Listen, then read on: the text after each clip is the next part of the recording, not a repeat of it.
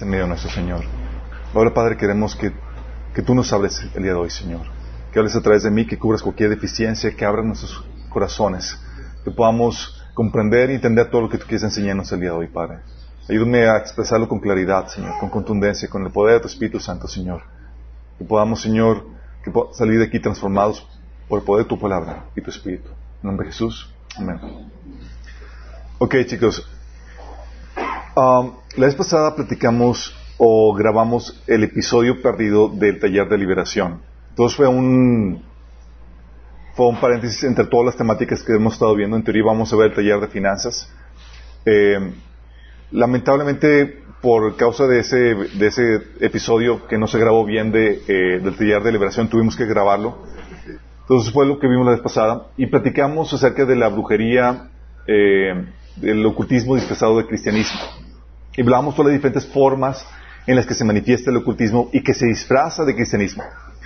Y la intención de, eso era que darles a ustedes el discernimiento para que podamos distinguir cuándo se presenta una forma de ocultismo y que podamos, eh, aunque venga con la fachada de cristianismo, que podamos distinguir si eh, la verdad que es una que es algo que no es de Dios. Y platicamos acerca de amuletos cristianos, hablamos de métodos de adivinación cristianos, métodos de, sanidad, eh, medio, métodos de adivinación ocultistas disfrazados de cristianismo, amuletos cristianos, entre comillas, métodos de sanidad paganos cristianizados, como las barridas con, con Padre Nuestro y demás. Y también platicamos, hablamos de los decretos y eh, declaraciones, la declaración positiva que se ha infiltrado en la iglesia. Y quería darlo, no quería adentrarme tanto eh, en esa temática, porque con los principios que vimos para distinguir qué es eh, brujería o qué es ocultismo, los principios que se violan, eso te da las herramientas para poder discernir qué es y qué no es, ¿sí? Pero, pues, no, no siempre es tan claro. Yo esperaba que con lo que vimos fuera suficiente para que ustedes ataran cabos al respecto y que pudieran sacar sus propias conclusiones con lo que vimos. Oye, si viola al principio, por ejemplo, el de el ritual autorizado, sabemos que pues no es de Dios, ¿sí? Y demás.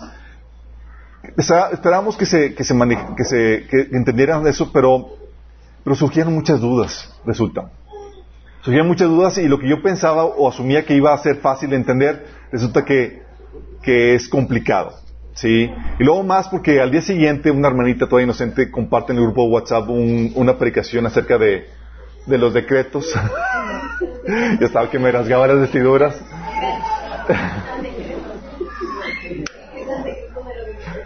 Entonces, quiero echarme un clavado al respecto.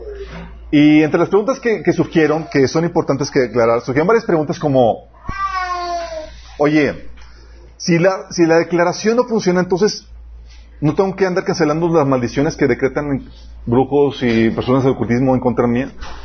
Digo, porque el taller mencionamos que sí hay que cancelarlos. Pero si no son, si la palabra no tiene poder, entonces no es necesario eh, cancelar eso. Si no funciona, entonces, mis palabras de bendición son vanas. Si he practicado decretos y pensamiento positivo, entonces abro puertas a demonios. Son preguntas legítimas. ¿sí? O sea, ¿cuántos poseídos no, no habrá por ahí? Ah, también, ¿qué de los episodios en la Biblia en las que se mencionan decretos y declaraciones y funcionan? Eh, yo esperaría que con lo que vimos la vez pasada supieran la respuesta a todo eso, pero surgieron esas preguntas. Entonces me, hace ver que, pues, no está tan claro que digamos, ¿sí? Porque si hay episodios en la Biblia en las que sí funcionan decretos, sí funcionan declaraciones, y hay que entender cuándo sí y cuándo no. Y esa es la, situación donde está la sabiduría. ¿Cuándo sí y cuándo no? ¿Sí? Oye, ¿qué, de los episodios como eh, de maldiciones y bendiciones desatadas? Eh,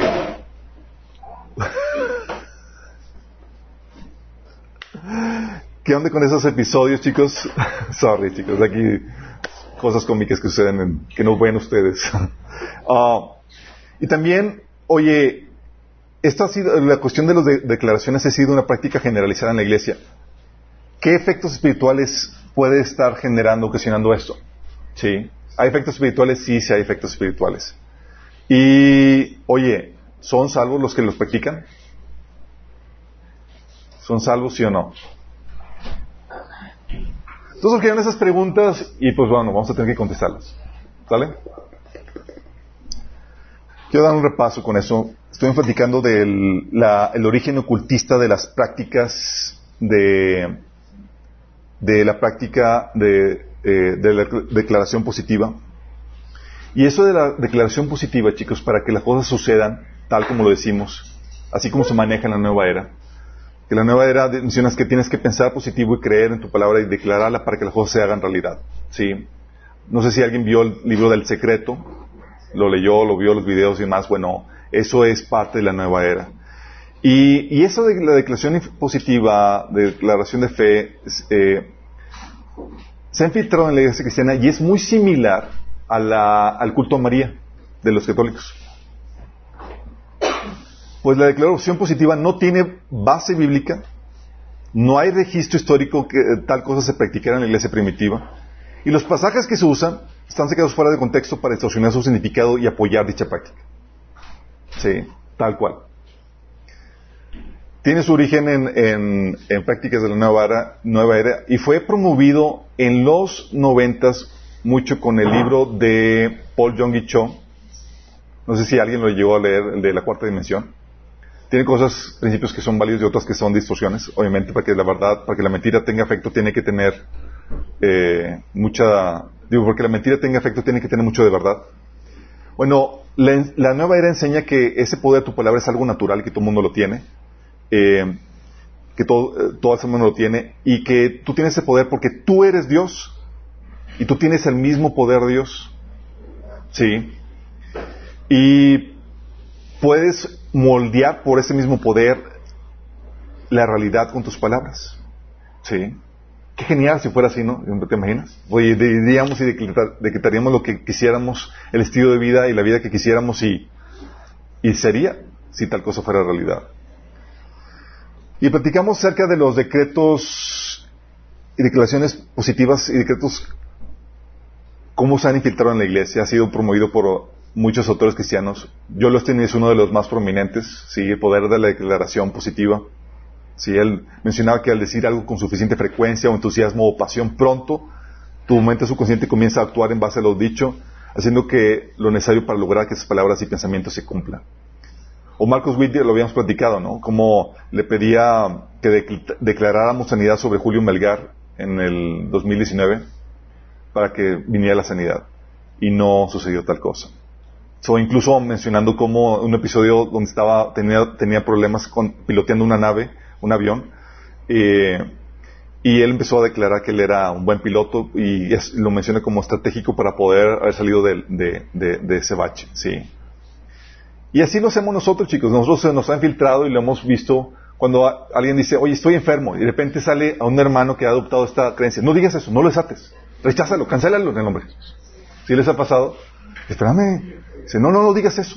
Sí, porque ya hemos adoptado esa filosofía de que las palabras tienen tal poder que moldea nuestra realidad. Sí. Y profetizamos sanidad, y empezamos a declarar sanidad y, confiesa que eres sano y todas esas cuestiones. ¿Alguien lo ha hecho? ¿Alguien lo, lo así en su inocencia? Muchos lo hemos hecho. Sí. Declaramos sanidad y el pobre es súper enfermo. Sí. Y no digas que eres sano y el pobre así en la cama, moribundo. Ah, y decimos, oye, no lo confiesas, hermano, no lo confiesas la enfermedad sobre, sobre tu vida, como si tal poder pudiera, tal palabra pudiera afectar para cambiar la realidad de las cosas. ¿Sí? Y sacamos versículos fuera de contexto, habíamos platicado. Versículos fuera de contexto como, oye, el de Marcos 11:29 que dice, eh, les aseguro que si alguien le dice a este monte, quítate de ahí y tírate al mar, creyendo sin abrigar la menor duda de lo que, de lo que dice sucederá y lo obtendrá. Y ahí está. Jesús enseña la declaración positiva. Si lo tocas o lo tomas fuera de contexto, sí, podríamos, podríamos decir que enseña la declaración positiva. Pero dentro del contexto real, nada que ver. Si el otro pasaje que utilizan, que se utiliza es Romanos 4, 17, que dice, Dios, el cual da vida a los muertos y llama las cosas que no son como si fuesen. ¿Y cuántos no han escuchado predicaciones al respecto? Que hay que declarar cosas que no son como si fuesen.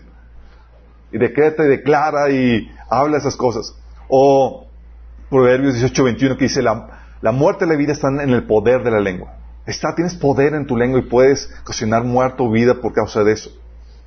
O, y saquen a veces algunos ejemplos de esto, como el de Ezequiel 37, del 4 al 6, que le dice el Señor a Ezequiel, profetiza sobre estos huesos muertos y diles, les pondré carne, músculos y los recubriré con piel, pondré aliento en ustedes y revivirán. Y ¡pum! Sí, sí, sí pasó lo que dijo. Sí, ahí está, ahí está. Sí, sí existe. En Mateo 19, 16, 19 que dice, todo lo que atas en la tierra queda, quedará atado en el cielo y todo lo que desates en la tierra quedará desatado en el cielo. O Proverbios 6, 2, dice, te has enlazado con las, las palabras de tu boca y has quedado preso en los dichos de tus labios. Ahí está. O sea, lo que tú dices te puede enlazar y, te, y tus dichos te pueden, eh, puedes quedar preso por lo que tú dices. Sacando los textos fuera de contexto completamente. Y algo que hemos platicado, digo, me voy encaminando todo esto, chicos, para poder contestar las preguntas que surgieron ahí. Algo que hemos platicado es que en realidad es que tenemos un poder limitado en la lengua. Sí. El poder que tenemos es un poder, principalmente, digo, tenemos, hay varias formas o varios eh, listados de, de capacidades que tiene la lengua. Y uno de ellos es el poder de su gestión mental. Sí puedes afectarte o sugestionarte mentalmente con lo que dices. Un poco no. Todos lo hemos visto aquí. Algunos de aquí mencionan que, oye, sintieron cuando algunos se enfermaron de COVID que estaban así por morirse y estaban así colapsando y demás, y era la sugestión, ¿sí? Dice Jeremías 1 de 6 a 7. Yo dije, ah, ah, Señor Jehová, he aquí, no sé hablar porque soy un niño. Él ya estaba sugestionado no puedo, Señor, hacer la tarea. Y me dijo Jehová, no digas soy un niño, porque a todo lo que te envíe irás tú y dirás todo lo que te mande. Si estaba todo sugestionado, no puedo, mis capacidades no pueden. Y el Señor dice, no, no, no, no, no, conmigo sí puedes hacerlo. Sí, su poder es sugestión. Salmo 42, 5, este salmista usando este poder de sugestión de forma positiva. Decía y hablaba a su alma. Dice el salmista, ¿por qué te abates, oh alma mía? ¿A quién le está hablando? A su alma. Órale. Dice, ¿por qué te abates, alma mía, y te turbas dentro de mí? Espera en Dios, porque aún he de alabarle, salvación mía y Dios mío. Órale, sí. Porque hay un poder de sugestión, eso, ¿sabes qué? Estoy todo amedrentado y más voy a hablarme palabra de fe a mi mente. ¿Para qué? Para afectar, no, para afectarme a mí, porque estoy con la fe que me está claudicando. Sí, están las piernas temblando, entonces mejor me hablo palabra para para aumentar mi fe. No porque va a cambiar la realidad, sino porque mi mente necesita escuchar la palabra y recordar las promesas de Dios. Sí. También tienen poder la palabra que conlleva la capacidad de comunicarte con terceros, la capacidad para persuadir, animar, negociar, todo lo que conlleva la comunicación con terceros. Pablo, hablando de la persuasión, decía acerca de su don apostólico en Romanos 1.5. Dice, por medio de él, de Jesús y en honor a su nombre recibimos el don apostólico para persuadir a todas las naciones a que obedezcan a la fe. Fíjate, hablando de la persuasión, y esa persuasión, ¿cómo se iba, cómo se iba a, llevar a cabo? Por medio de la predicación, el poder del, habla, chicos. Esa, esa, persuasión afecta incluso el estado de ánimo. Podemos afectar el estado de ánimo de otros por medio de nuestras palabras. ¿Sí? Hebreos 12.5 quería afectar el estado de ánimo, el autor de Hebreos, a estos cristianos cuando les dijo, y ya han olvidado las palabras, eh, por completo las palabras de aliento que como hijo se les dirige. Hijo mío, no tomes la ligera la disciplina del Señor, ni te desanimes cuando te reprenda. Fíjate cómo dice, palabras de aliento, porque tus palabras pueden afectar el estado anímico de las personas. Job 16.5 habla de que yo les daría palabras de ánimo y, y, intentaría aliviar su dolor, hablando del efecto emocional que pueden tener las palabras. Y todos lo reconocemos. ¿Cuántos no hemos salido aguitados con algunas, algunas pláticas eh, con algunos personajes o súper contentos? Sí. Esa es su parte del efecto. El otro efecto es la parte de la comunicación con terceros que te permite coordinarte para realizar algún proyecto. Y eso lo puedes ver en la Biblia. Todo lo que podemos hacer es gracias a que podemos comunicarnos con terceros y hacer trabajo en equipo. ¿Te acuerdas cuando estaba construyendo la Torre de Babel? Génesis 11 del 1 al 7 dice, en ese entonces se hablaba un solo idioma en toda la tierra. Al emigrar al oriente, la gente encontró una llanura en la región de Sinar y ahí se sentaron. Un día se dijeron unos a otros, vamos a hacer ladrillos y a coserlos al fuego. Fue así como usaron ladrillos en vez de piedras y asfalto en vez de mezcla. Luego dijeron, construyamos una ciudad con una torre que llegue hasta el cielo.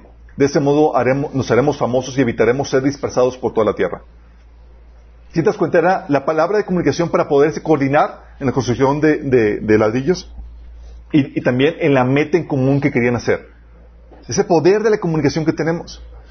Dice, pero el Señor bajó a observar a la ciudad y a la torre que los hombres estaban construyendo y se dijo, todos forman un solo pueblo y hablan un solo idioma. Este es solo el comienzo de sus obras y todo lo que se propongan lo podrán lograr.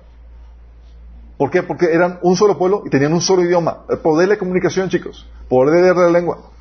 Y la solución del Señor para frustrar eso será mejor que bajemos y confundir su idioma para que ya no se entiendan entre ellos mismos y se desmoronó todo. ¿Te das cuenta el poder de la, lengua? En eso consiste. Y lo sabemos. Sí, sabemos que tenemos ese poder de forma natural. Oye, pero la Biblia dice que las palabras tienen vida y eh, tienen el poder para traer vida y muerte. Nuestras palabras. Sí, ¿a qué se refiere la Biblia cuando dice eso en Proverbios 18, 21? La muerte y la vida están en el poder de la, de la lengua. Se refiere a que con ella puedes cometer crímenes dignos de muerte. Tú sabías, ¿verdad? Hay crímenes que por tus palabras se sentencia a muerte. En Levítico 24, del 10 al, 15, tienes el caso de una persona que estaba peleando con alguien y blasfemó el nombre de Jehová. ¿Y cuál crees que fue la condena? La muerte. Sí. En Éxodo 21, 17 dice que la condena por insultar a los padres es la muerte. Sí a las personas que, incitaban la apostasía al pueblo de Israel a, desviarse a adorar a otros dioses en Deuteronomio 11, 13 del 1 al 11, ¿cuál crees que era la, era la muerte?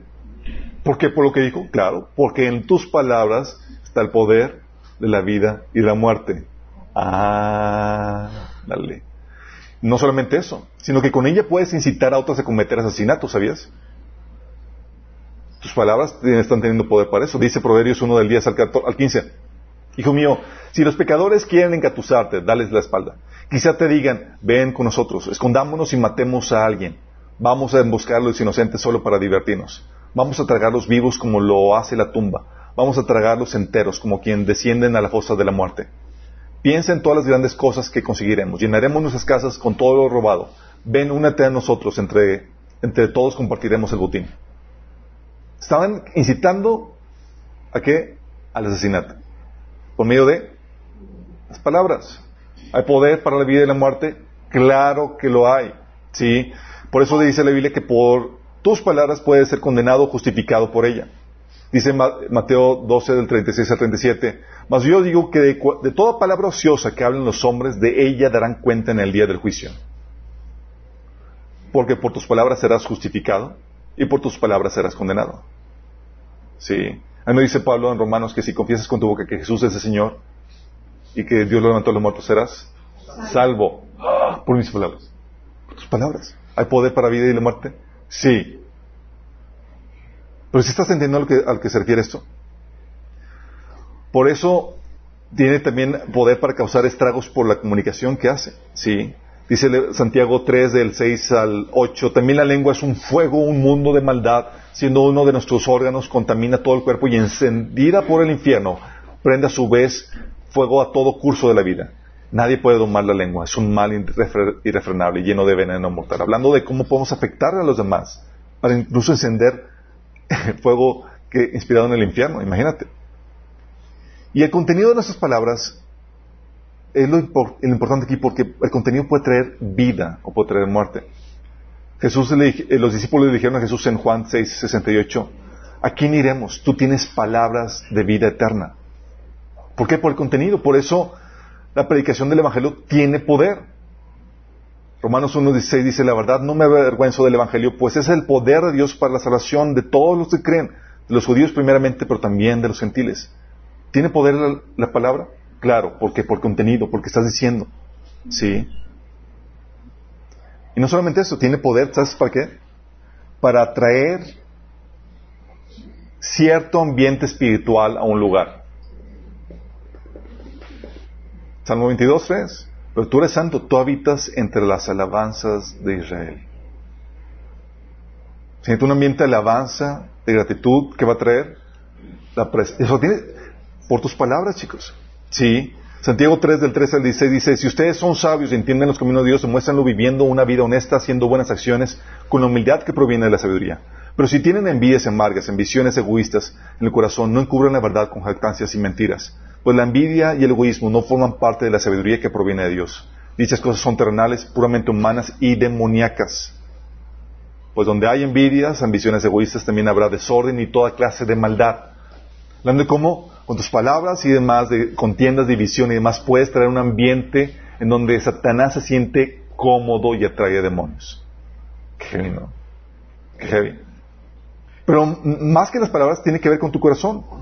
Porque Jesús dice que es de la abundancia de tu corazón que habla la boca, no tanto tus palabras. Por eso gente, Jesús le reclamaba al pueblo de Israel de que este pueblo de labios me honra, sí, me alaba de puros labios, pero el corazón está apartado de, él. Entonces no tanto son las palabras, sino lo que hay en el corazón que expresan esas palabras, lo que hace eso. Una palabra, ah, si te ha pasado que empiezas a adorar y, ya divagas y estás cantando de forma automática? ¿O soy yo lo único que me ha pasado? que estás ya en otras cosas, ah, sí, la carne ahorita y la, la, y estás cantando porque... O sea, no, ya divagaste, ya no es lo que hay en tu corazón. Y esas palabras no tienen sentido. Es como dice Pablo, son ruido que, que ese tímbalo que, que, que resuena, sí, que no, no, no, tiene efecto. Sí, pero es por el contenido de lo que hay en tu corazón que expresan esas palabras. Tu declaración entonces no tiene dicho poder mágico que muchos eh, enseñan. Y es un alivio, chicos. Imagínate que, o sea, cuántas sonceras hemos dicho y que se haga realidad y dices, ay, su gracias Señor, que no tiene. o sea, la Biblia te habla de cristianos declarando en vano, porque no tienen tal poder. Santiago reprendiendo a dichos cristianos, Santiago 4 del 13 al 16. Presten atención ustedes que declaran o dicen. Hoy o mañana iremos a tal o cual ciudad y nos quedaremos un año, haremos negocios ahí y ganaremos dinero. ¿Cómo saben que será su vida el día de mañana? Su vida, la vida de ustedes es como la neblina del amanecer, aparece un rato y luego se suma. Lo que deberían decir es, si el Señor quiere, viviremos y haremos esto o aquello. De lo contrario, están haciendo alarde de sus propios planes pretenciosos y semejante jactancia es maligna. ¿Se dan cuenta, chicos? Personas cristianos declarando y dices, eh, ni para qué tanto brincos, tanto sueldo tan parejo. Sí. O sea, no declarando en vano. Pablo diciendo, no va a servir. No sirve eso. Al contrario, es una jactancia maligna. Tienes también a los israelitas declarando en vano. Isaías 9 del 8 al 12 habla de que el Señor ha pronunciado contra Jacob, su juicio ha caído sobre Israel. Y los habitantes de Israel y de Samaria, quienes hablaron con tanta soberbia y arrogancia, pronto se enterarán. ellos decían, reemplazaremos los ladrillos rotos de nuestras ruinas con piedra labrada, y volveremos a plantar cedros donde cayeron las higueras sicómoros. Hablando de que, oye, vino juicio, vino castigo y quedó destruido y dice, vamos a declarar que nos vamos a levantarnos y más fuerte. Y se me dice, ¿really? Y el Señor dice, van a venir los arameos y les va a dar su pao pao, chicos. Por más que hayan declarado. ¿Declararon en vano? Sí, declararon en vano. Oye, tienes a profetas declarando en vano también. Jeremías 5 del 12 al 14 dice, mintieron acerca del Señor y dijeron, Él no los molestará. Ningún desastre vendrá sobre nosotros, no habrá guerra ni hambre. Declarando cosas buenas, chicos. Oye, no, no va a venir desastre, ni va a haber guerra ni hambre. Declarando con fe, chicos. Ellos están seguros, si no, pues hubieran huido de ahí. ¿Sí? Dice, todos los profetas son pura palabrería, en realidad no hablan de parte de Él, que caigan sobre ellos, sobre ellos mismos sus predicciones de desastre. Por tanto, eh, por tanto, dice el Señor, Dios de los ejércitos celestiales, debido a que mi pueblo habla de esta manera, empieza a narrar todo el castigo y el juicio que va a venir sobre ellos. Imagínate, por más que hayan declarado que va a venir eh, prosperidad, que no va a venir la guerra, que no va a venir el hambre, Señor, lejito. Sí. Es que mi palabra tiene poder. Really. Oye, pero la Biblia enseña que Jesús, Dios llama las cosas que no son como si fuesen y nosotros podemos hacer lo mismo. Romanos 14, 4. Dios, el cual da vida a los muertos, llama las cosas que no son como si fuesen. Y de ahí sacan algunos diciendo que nosotros tenemos ese mismo poder. ¿Dónde viene eso en la Biblia, chicos? Eso de llamar las cosas que no son como si fuesen, habla del poder creador de Dios. De hecho, la nueva versión internacional, digo, la nueva traducción viviente lo pone más claro. Dice, crea cosas de la nada. Pregunta, ¿tú tienes poder para crear cosas de la nada? ¿Eres omnisciente? ¿Eres omnipresente? No. Aunque fuiste hecho la imagen de Dios, hay atributos que solo le corresponden a Él. ¿Estás entendiendo? Los que fue hecho la imagen de Dios, puedo declarar cosas que no son como si fuesen. No, mi chavo, no es omnisciente, ni eres omnipotente. Sí. Y aparte la Biblia confirma que no puedes hacer, no puedes hacer eso. Dice Eclesiastes 3 del 14. Sea además que todo lo que Dios ha hecho permanece para siempre. No hay nada que añadirle ni quitarle. Y Dios lo hizo así para que se le tema. O sea, lo que Dios hizo dice, no le puedes quitar ni añadir. De hecho, tal así que la ciencia ha descubierto esto y le llama la primera ley de termodinámica, que dice, la materia no se crea ni se destruye, solo se transforma. ¡Wow! Y tú piensas que, piensas que puedes decir con tu palabra crear realidades de la nada. Really. Lo que único que podemos hacer es trabajar con lo que Dios ha hecho. Y Él lo hizo así, dice Eclesiastes 3:14, Dios lo hizo así para que se le tema. Es decir, el único que puede hacer algo de la nada, crear realidades, es Dios. Que hacemos nosotros? Solamente trabajamos con lo creado. Y nos desanimamos las normativas de esa realidad para podernos hacer las cosas que, que queremos construir. Por eso, por tal cosa, chicos, por tal cosa creer de que nuestras palabras tienen poder, a veces hacemos el ridículo ante los incrédulos. En serio, chicos. O sea, decimos, oye, es que estoy enfermo, y luego estás ahí con el doctor, y luego el hermano que está a tu lado dice, no digas eso, se cancela eso, y el doctor dice como que, qué locos son. Sí. O sea, le atribuimos tal poder a nuestra palabra, como si fuera algo mágico, algo así súper poderoso, más allá de lo que, de lo que, el poder que, la Biblia enseña que tiene. Sí. Imagínate si tuviera tal poder, ¿Cuántas veces no hemos maldicho, eh, mal, digo, hablado cosas que, oye, que dijeron, me dijeron rata con dos patas? Ya siento que me están creciendo las orejas y la nariz y los dientes. Me estoy convirtiendo. Fíjate. Pero andamos ahí como que no, dicen algo y dicen, no lo acepto y no lo recibo. No lo recibas, cancélalo. Porque se puede hacer realidad. Sí, este Jesús Olivares eh, dio una aplicación acerca de eso y hablaba algunas experiencias que tenía. que, de una hermana que, que fue con su mamá, sí, se embarazó y fue con su mamá y, dice, eh, mamá estoy embarazada y, voy a tener una niña. ¿Cómo sabes? porque yo lo declaro. Lo. Y la mamá era creyente y pues, hijita, qué cosas raras. Esto. Somos celosos, chicos, cuando hacemos eso. Sí. Nace, la, nace eh, el bebé y era hombre. Y ella destrozada porque pensó que, que su palabra iba a modificar esa realidad. Sí. O la pastora también mencionó un caso donde este, estaban en una reunión y la pastora se desmaya. Y su hermana está enferma. Y le pregunta, dice, lo cancelo en. Y, la hermana toda así asustada y cancelando palabras de, enfermedad y más. Y dice, no, María, es que tiene, es que hermano, tiene, tiene, dice, tiene diabetes. Cancelo eso. Y así me llama uno Sí.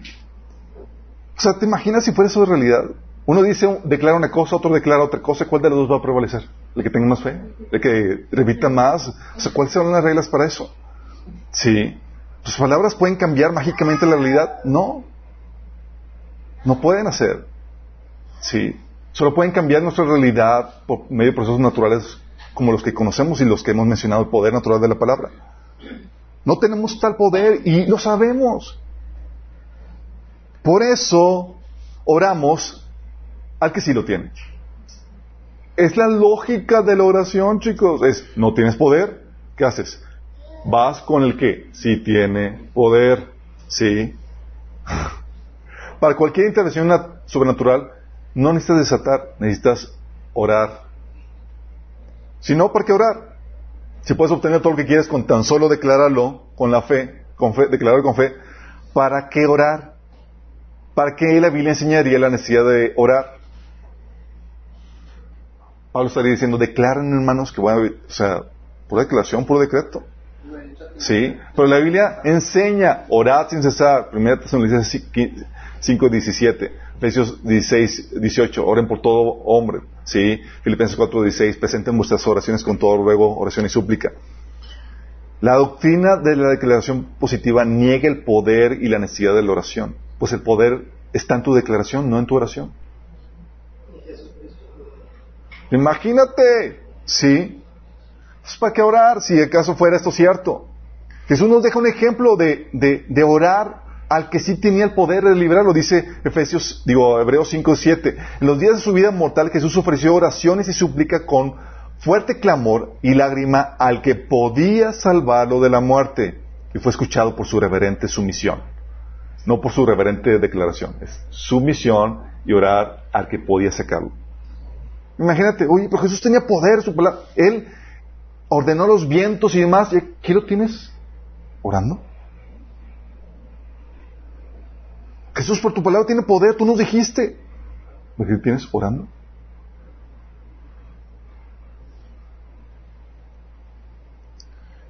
Y muchos pecadores dicen, es que no tienen porque no están declarando, están decretando cosas negativas. Y la Biblia dice que si no tienes, no es porque no declares, sino porque no oras. Santiago 4.2, no tenéis porque no pedís.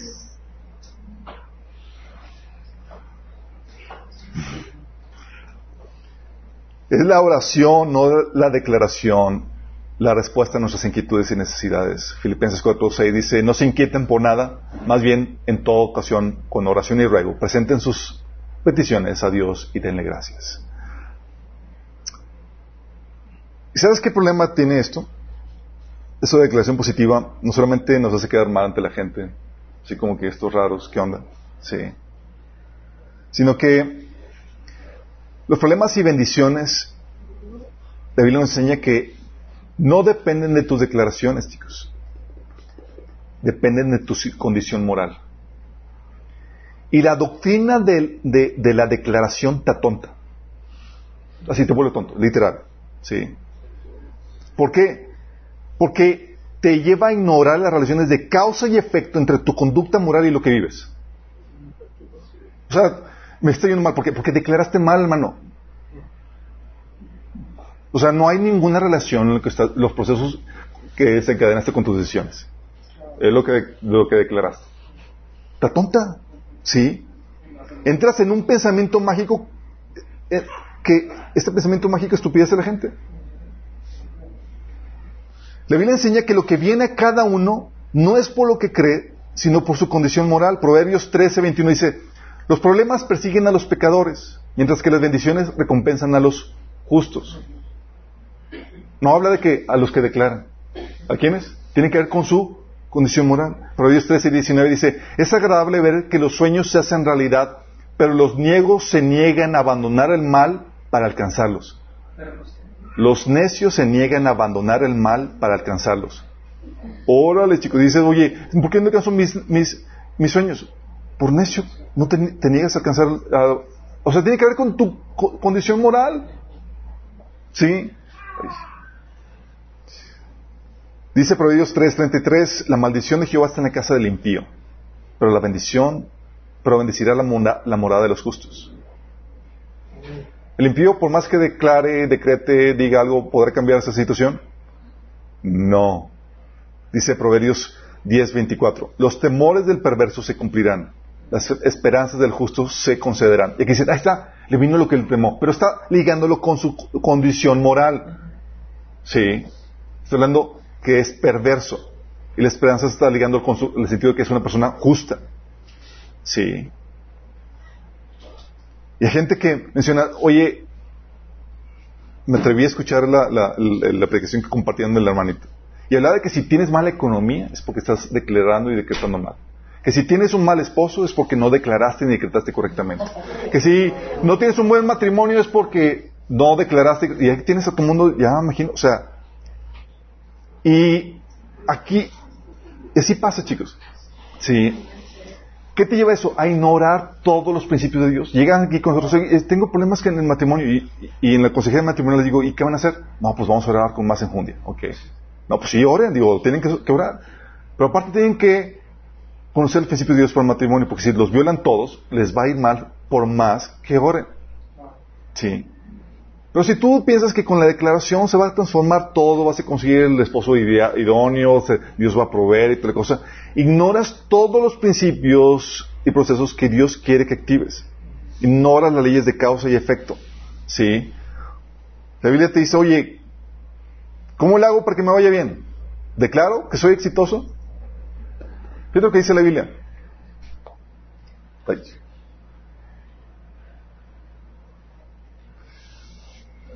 Muchos pasajes, Deuteronomio 4:40.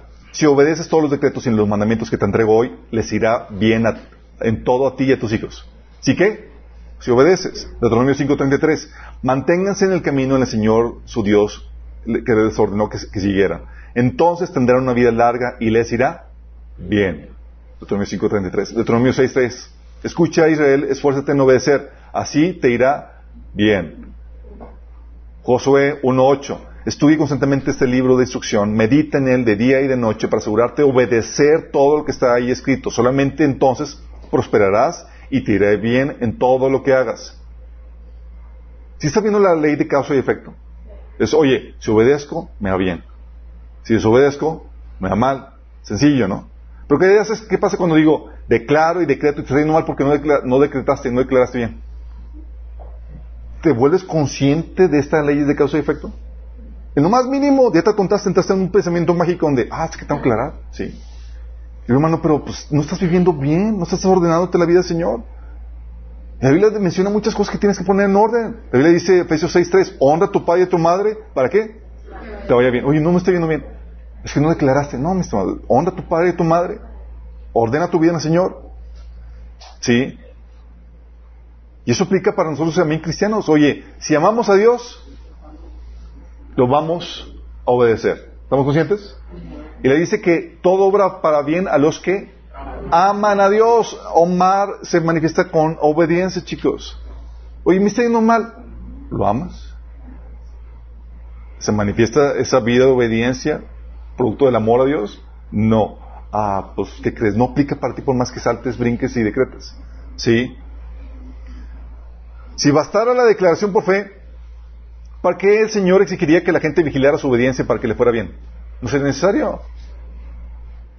Oye, te fue mal, ¿por qué? ¿Porque decretaste mal o porque no, o porque no estabas en la voluntad de Dios? Eso pasa, chicos, así entramos en ese pensamiento mágico. ¿Sí? Y sobresimplificamos las cosas. Te fue mal porque tu declaración, porque declaraste, eh, sacamos con cosas que te fue mal porque declaraste. ¿Sí? En vez de de discernir que te fue mal porque no habías ordenado tu vida a la voluntad del Señor. ¿Sí? Y aún así es complejo.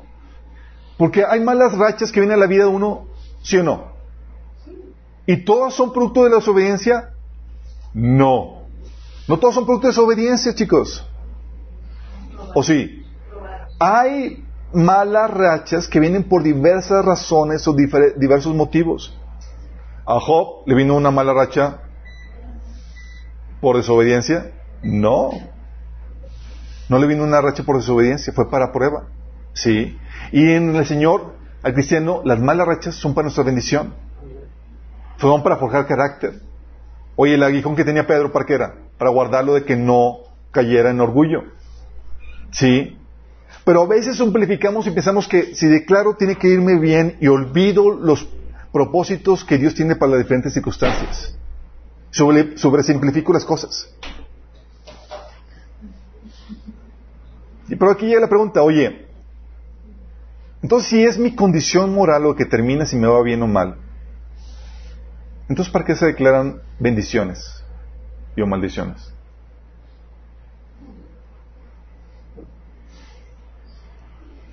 A ver, chicos, grandes teólogos y maestros de la fe.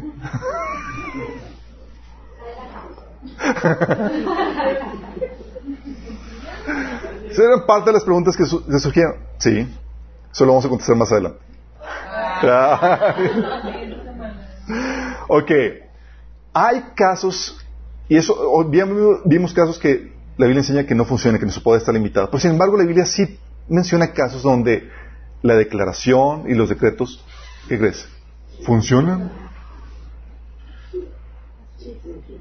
Cuando Dios te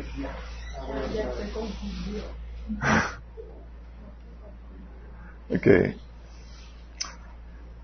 Casos en donde sí funciona la declaración. O sea, y eso es lo que tienes que entender. Cuando estudias la Biblia, no puedes hacer lo que muchos hacen, en donde presentan los pasajes que apoyan su tesis y esconden los que los contradicen.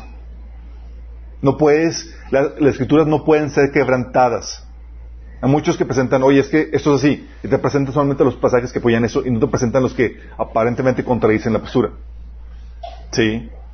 La postura correcta siempre, eh, la postura eh, correcta siempre eh, da la mejor explicación que armoniza a esa aparente contradicción, chicos. ¿Sí? Entonces tienes que sacar todos los textos porque las aparentes contradicciones arrojan luz y claridad a toda esa temática. Y hay decretos que funcionan? Sí, chicos. ¿Se acuerdan la maldición de Noé sobre Canaán? ¿Se acuerdan? Declaró sobre su hijo, maldito sea, digo, sobre su nieto, maldito sea Canaán sobre sus dos hermanos, el más, eh, de sus dos hermanos, de sus más, eh, será de sus hermanos el más bajo de sus esclavos. Y agregó, bendito sea el Señor, Dios de Sem, que Canaán sea su esclavo que Dios extienda el territorio de Jefet, que habite Jefet en los campamentos de Sem y que Canaán sea su esclavo. Y esta palabra se cumplió, chicos. Y se ha cumplido. Un decreto hasta nuestros días.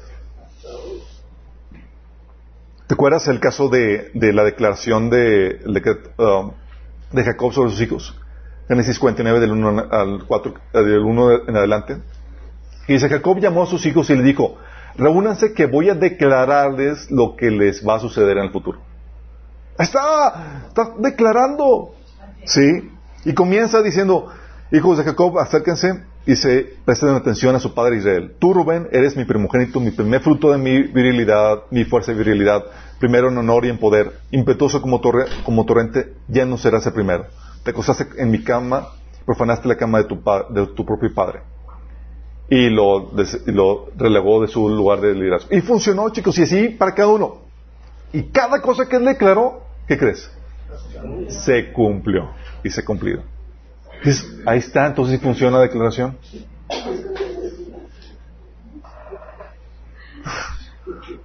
¿O se acuerdan la maldición de Josué? Sí. Josué había conquistado Jericó hizo un juramento. Dice, maldito sea el, en la presencia del Señor el que se atreva a construir esta ciudad, que eche los cimientos a costa de la vida de su hijo mayor, que ponga las puertas a costa de la vida de su hijo menor. Y siglos después, chicos, en el libro de Reyes aparece, capítulo 16, 34, dice, en los tiempos de Acab, Giel de Betel, reconstruyó Jericó, echó los cimientos al precio de la vida de Abiram, su hijo mayor, y puso las puertas al precio de la vida de Segub, su hijo menor, según las palabras que el Señor había dado a conocer por medio de Josué, hijo de Nun. Entonces, ¿funciona o no funciona la palabra, chicos?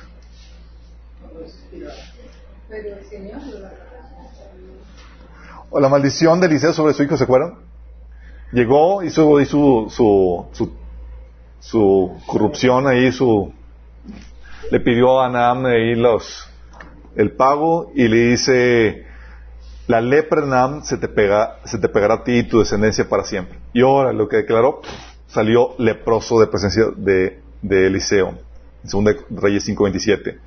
O Pablo, ¿se acuerdan de Pablo? Cuando maldijo a una persona dejándola ciego. ¿Se acuerdan? Pablo dejó ciego a alguien, no, sé si se habían acordado. Hebreos 13, del, digo, Hechos 13 del 10 al 12 dice, le dice Pablo, hijo del diablo y enemigo de toda justicia, lleno de todo tipo de engaño y de fraude. Nunca dejarás de toser los caminos rectos del Señor. Ahora la mano del Señor está en contra ti, vas a quedarte ciego y por algún tiempo no podrás ver la luz del sol. Al instante cayeron sobre él sombra y oscuridad y comenzó a buscar a tientas a alguien que lo llevara del camino. Al ver lo sucedido, el gobernador creyó maravillado la enseñanza acerca del Señor. Mira, con la palabra de Pablo, vas a quedar ciego, órale. O la bendición de Isaac sobre Jacob, ¿se acuerdan? Le robó Jacob la bendición a su hermano Esaú y le dice, y llega Esaú llorando, padre, dice, no tienes otra bendición, yo quiero... Le dice, padre, le di mi bendición y bendecido quedará, quedará. Y la bendición cayó sobre Jacob. Las palabras de Jacob se cumplieron en él y su descendencia. O la bendición de Abraham, chicos. Oye, si la palabra no tiene tanto efecto, ¿por qué Dios ordena que ordenaba al sacerdote que bendijera al pueblo con la bendición? Eh, número 6 del 23 al 27. Habla a Aarón y a sus hijos y diles, así, así eh, bendeciréis a los hijos de Israel, diciéndoles, Jehová te bendiga y te guarde. Jehová haga resplandecer su rostro sobre ti y te tenga de ti misericordia. Jehová alce su rostro, sobre ti su rostro y ponga en ti paz. Y pondrán mi nombre sobre los hijos de Israel y yo los bendeciré. ¿Por qué es necesario eso? ¿Te acuerdas la maldición de Eliseo sobre los muchachos que estaban burlándose de él? Eliseo se clavó y clavándole la vista los maldijo en el nombre del Señor y al instante dos osos salieron al bosque y despedazaron a los 42 muchachos.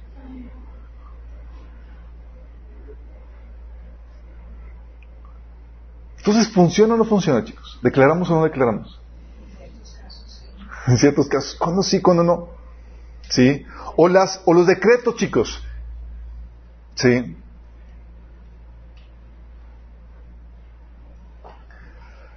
Los decretos, que saben que son decretos? Que son ordenanzas que das.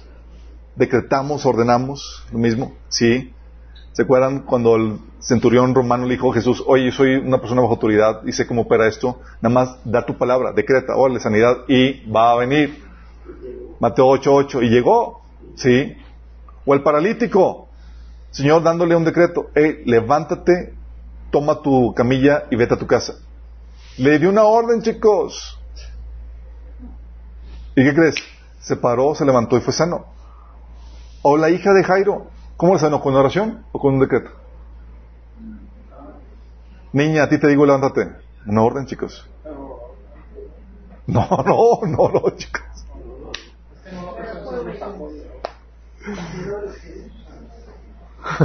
Entonces estoy lleno del Espíritu Santo, ¿puedo decretar, chicos? ¿Sí? ¿No? ¿Decretamos que la comida se multiplica?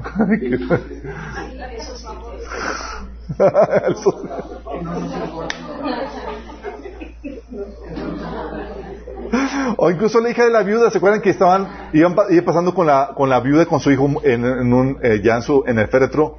Y le dijo Jesús al joven, a ti te digo, levántate. Una orden, chicos. O así. O al mendigo, uh, se perdió la conexión. Eh, seguramente se, se, Sí. Sí. Está la pantalla. Amor, ¿me ayudas, por favor? A transmitir. Ahí está la computadora. Tienes que ver ahí la pantalla. ¿Alguien declaró algo, chicos, contra la presentación? ¿Decretó algo? Yo declaro que vuelve la ¿Todos declaren, chicos? Ah. Eh, no, ahorita sí, sí. Oye, sí estamos en línea. Chicos, continuamos. Paralítico, por ejemplo, al, al mendigo lisiado, Pedro, también, fue con un decreto. Le dijo, joven, a ti te digo, levántate. Y fue sano. Sí. Al paralítico Enias, también Pedro le dijo, Enias, Jesucristo te sana, levántate y enrolla tu camilla. Al instante fue sanado. No fue oración, chicos, no fue imposición, fue un decreto. ¿Se acuerdan Jesús con la higuera? ¿Qué le dijo? Nunca más vuelvas a dar fruto. Y al instante se secó la higuera. Mateo, 12, Mateo 21, 19. El viento, chicos, ¿se acuerdan? Jesús ordenando, decretando el viento. Le dice, reprendió el viento y ordenó al mar, silencio, cálmate. Y el viento se calmó y todo quedó completamente tranquilo.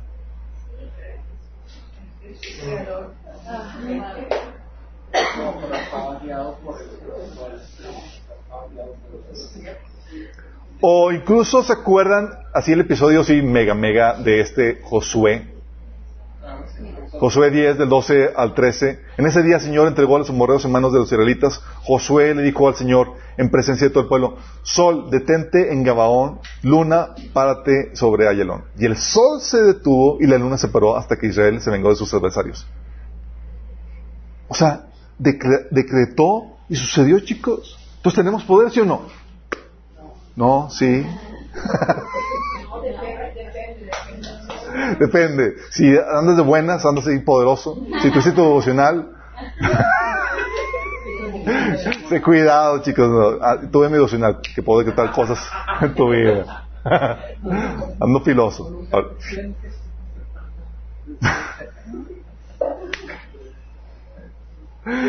¿Todos cuándo sí, cuándo no, chicos? ¿Alguien sabe?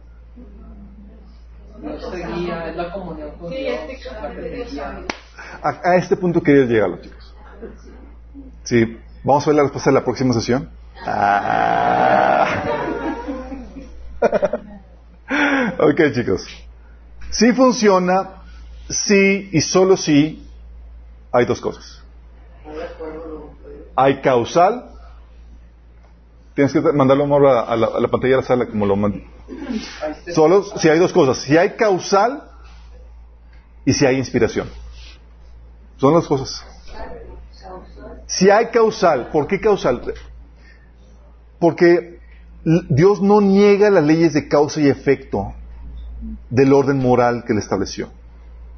No las niega. ¿Sí? La Biblia dice que la maldición no permanece sin causa. Proverbios 26.2 dice, como gorrión que revolotea o golondrina que vuela sin rumbo, la maldición inmerecida no llega a quien iba dirigida. O sea, te maldijeron. Pero estás en un estatus moral bien delante de Dios. ¿Te va a llegar la maldición? ¿Sí o no? No. ¿No hay causal? ¿Sí, ¿Sí entiendes? Entonces, si no hay causal, no va a llegar. Por eso, en números 23, 8 menciona, ¿cómo podré echar maldiciones sobre quien Dios no ha maldecido? ¿Cómo podré desearle mal a quien el Señor no se, le, no, no se lo desea? ¿Cómo lo haces? Oye, Dios no ha hablado, o sea, no hay causal. Por más que maldiga, ¿qué crees? Nada. ¿Sí? ¿Se acuerdan cuando Goliat maldijo a David?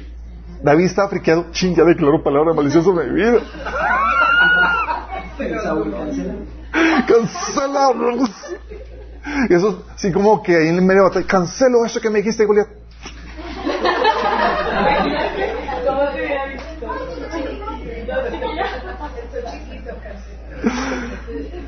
Primera Samuel 17:43 dice, ¿soy acaso un perro? Le rugió a David para que vengas contra mí con un palo y maldijo a David a nombre de sus dioses. Y David sin, ni se inmutó, chicos. Sí. Número 23, 23 dice, ninguna maldición puede tocar a Jacob, ninguna magia ejerce poder alguno contra Israel. ¿Por qué? Porque no hay maldición, palabras en contra, no hay brujería que, que pueda venir a tu vida sin causa, chicos. Oye, estás entre el mundo y, la, y, Dios, ahí sí, chicos, te, te, van a pescar bien bonito. Sí.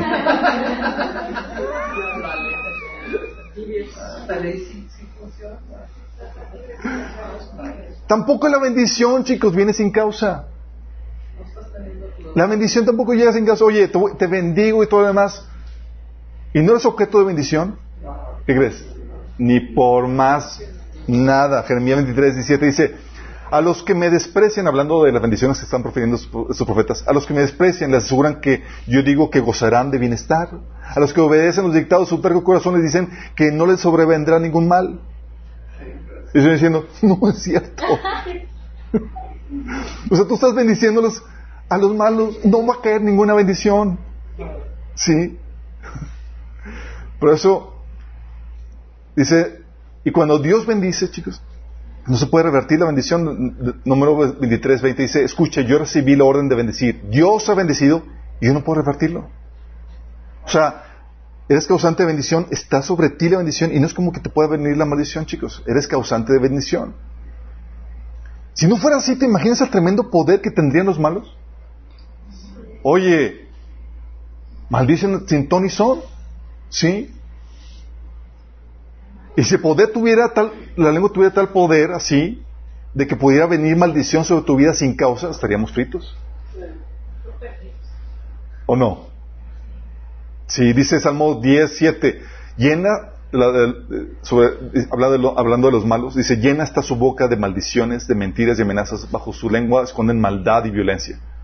O sea, los malos aborrecen a los buenos, obviamente si tuvieran tal poder, oye, te voy a maldecir, su palabra de maldición pudiera suceder. Gracias a Dios que la palabra bendición ni bendición vienen sin causa. Sí. Es como cuando los brujos, se frustran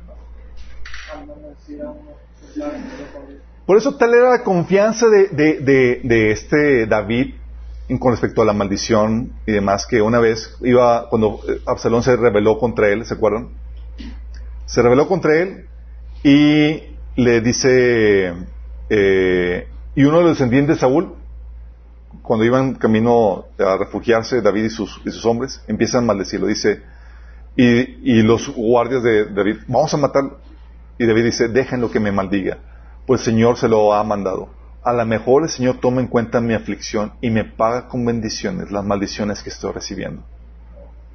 Porque no, él sabía que por más que profirieran maldición, Mientras que Dios decide bendecirme, y tal vez si ve mi aflicción me va a bendecir. ¿Te das cuenta lo importante?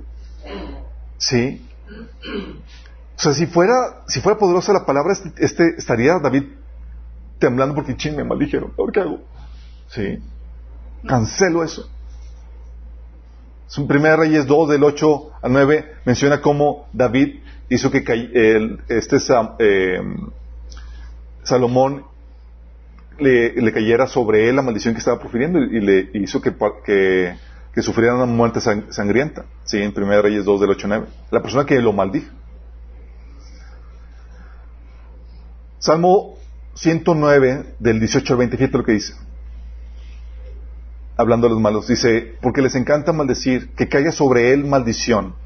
Por cuanto se complacen, se por cuanto no se complacían bendecir, que se aleje de él la bendición Maldecir le resulta tan natural como la ropa que usa, o el agua que bebe, o los alimentos deliciosos que come. Ahora que sus maldiciones se vuelvan en su contra y que se le peguen como la ropa, que le aprieten como un cinturón, que esas maldiciones sean el castigo del Señor por los, por los acusadores que hablan mal de mí. ¿Sí? Ellos habían maldecido contra él y demás dice que la maldición se revierte contra ellos, que son los malos. Y había una justificante una causante moral para que cayera la maldición sobre ese, esa persona que le estaba maldiciendo. Oye, y aquí es donde llega la pregunta. ¿Y qué de los ataques de brujos satanistas que sí llegan a afectar a los cristianos? Andan con cola que les pisa. Mira, por un lado, sin Cristo, todos los seres humanos son objeto de maldición. Entonces cualquier trabajo de brujería que le hagan a un no cristiano funciona. ¿Vamos? Los únicos en los que los, eh, los únicos que no los que únicos que no los eh, en los que no funcionó. Ah, ya estamos. Los únicos en los que no funcionan son los nacidos de nuevo. Por eso los trabajos de brujería y hechicería son particularmente efectivos en gente no cristiana, chicos. Uh. Gracias.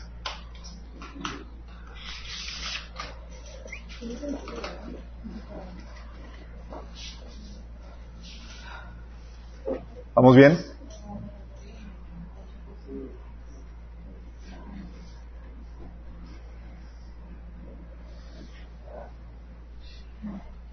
La declaración, ok.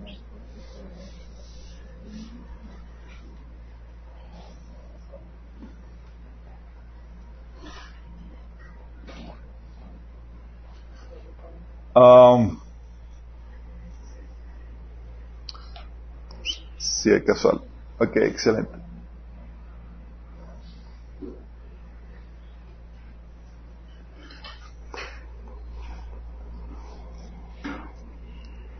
Entonces, en las personas en las que sí llega a suceder, chicos, en los hijos de Dios, en cambio, todos vemos que si hay maldiciones y secretos de parte de Satanás y sus, siervos, a los que no son cristianos, pues obviamente están bajo maldición y cualquier trabajo, brujería, hechicería más funciona.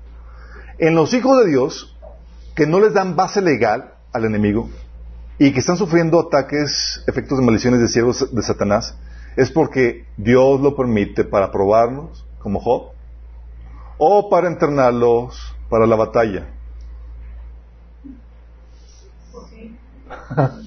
o para mantenerlos en línea. A, ¿se acuerdan? Este, este Pablo, su aguijón en la cadena le ayudaba a mantenerse en línea. Sí. Eh, pero Dios detiene la mayoría de los ataques y el alcance de dichos ataques. Si no fuera así, los cristianos ya estaríamos muertos por los siervos de Satanás, pues tendrían rienda suelta para eliminarnos si con cualquier decreto que dijeran contra nuestra funcionara. Pero no funciona, chicos. ¿tú crees que somos así como que perita en dulce para ellos? No, nos quieren eliminar. Pero no pueden, ¿por qué? Porque Dios nos resguarda y nos protege. Hay muchos ataques que ni siquiera te das cuenta. ¿Sí? Y a veces Dios permite porque, ok, Cristo, necesito que emprendas a ejercer la poder y la autoridad que tienes en Cristo. Y ahí te van una, una sacudida. Si es que, oye, ¿sabes qué, hijito? Bien, no me busques, vamos a dejar que te zaranden un poquito. sí. Y es ahí cuando cancelamos y bloqueamos, porque ¿cómo sabes que llega una maldición? No sabemos si, no, a menos que llegan efectos en contra tuya. Cuando no llegan efectos en contra, cuando no hay efectos en contra tuya, ni cómo te enteres de eso. Sí.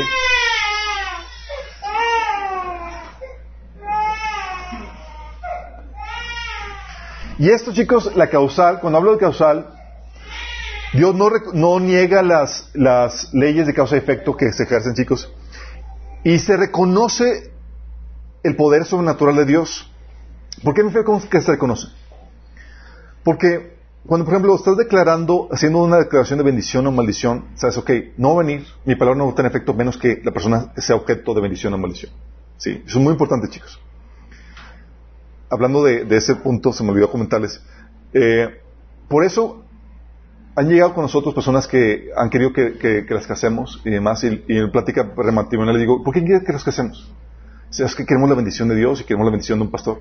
Yo, si quieres la bendición de Dios, no requiere la bendición de un pastor. Sí. Con que, con que apliques los principios de Dios para tu familia para tu matrimonio. Vas a obtener la bendición de Dios. Dice la Biblia que la bendición de Dios está sobre la casa de los justos. Sí. Pero a veces quedamos en un punto mágico en que, ah, pues puedo vivir mi vida como yo quiera y ya recibir la bendición del pastor y me va a ir bien. Y no, no hay bendición ni la maldición que llega sin causa, chicos. Pero la bendición y la maldición, lo que declaras de bendición o maldición, te conoce la necesidad del poder sobrenatural de Dios. ¿Por qué me refiero con esto? Veo que tú puedes echarle todas las ganas, hacer todo lo necesario para que caiga sobre ti la bendición.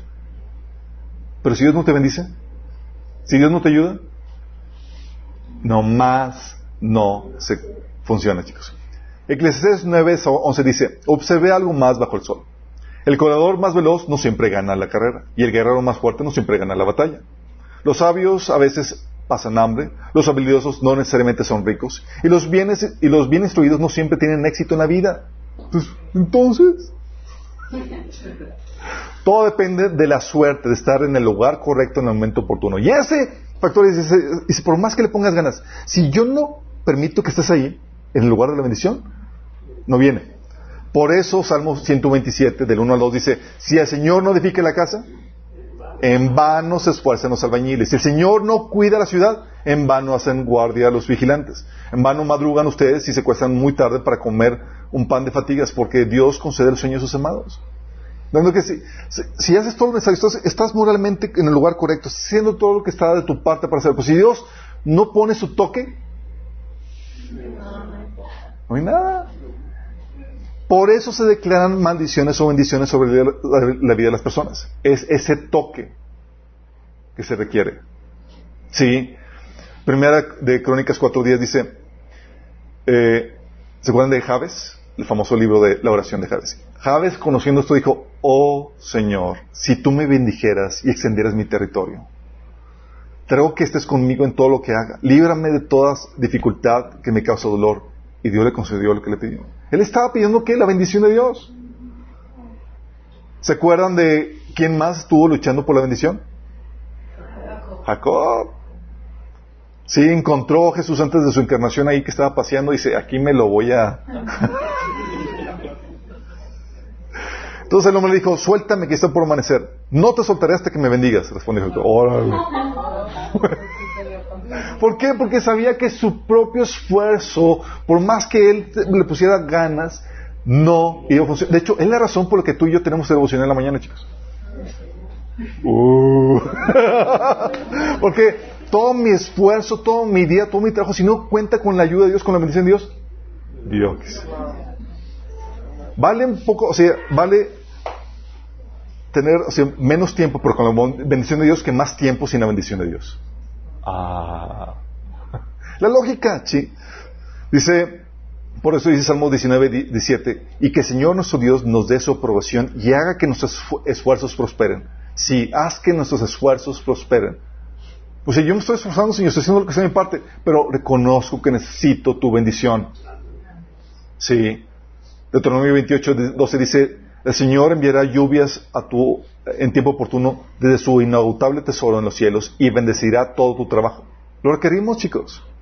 Pero si te das cuenta, esta bendición reconoce que el poder viene no de tu boca, sino de Dios. ¿Sí? ¿Quién decreta esta bendición? Esta bendición la decreta Dios directamente. Esto lo vimos en el, en el taller de, eh, liberación. Al final vimos las maldiciones y bendiciones. Y vimos que Dios decreta estas, bendiciones o maldiciones directamente. Dios sigue hablando. ¿Sí? También hay bendiciones y maldiciones decretadas a su palabra. Ya están activas, chicos. ¿Sí? Nada más activas, oye, obedezco y honro a mis padres. Ya está activada la bendición. No hay necesario ya que se haga nada más. Sí. Se puede decretar la bendición por medio de sus siervos, inspirados por él, como la Biblia también enseña. O cualquier hijo suyo. Biblia dice, bendecid, no maldigáis. Sí. Si llegas a la casa, a una casa, bendícela y demás, porque tú tienes el poder también para poder bendecir. Sí. Y sabes que si son dignos de esa bendición, la bendición va a reposar ahí. Porque la bendición sin causal no llega. Sí. Entonces, tiene que ver la causal por más que diga, si no hay causal, si no hay algo que lo merite, que se merezca la bendición, la maldición, lo que estoy diciendo, no va a suceder. Oye, pastor, ore por mí, para que Dios me bendiga. ¿Cómo estás, hijito? Estoy en desobediencia.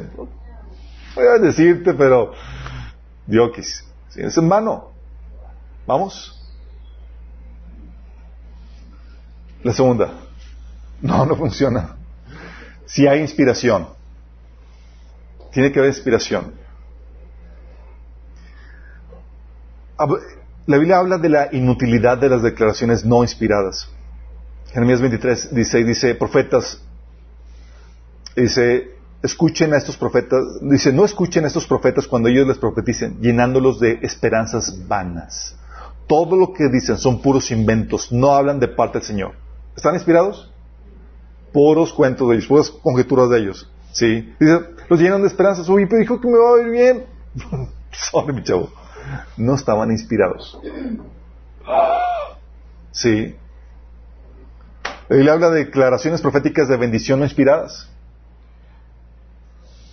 Jeremías 23 del 30 al 32 habla, he escuchado lo que dicen los profetas que profieran mentiras en mi nombre, los cuales dicen, he tenido un sueño, he tenido un sueño. ¿Hasta cuándo seguirán dándole valor a profecías, de profecía a las mentiras y delirios de su mente? Dice, por eso estoy en contra de los profetas que roban mis palabras entre sí y afirma el Señor.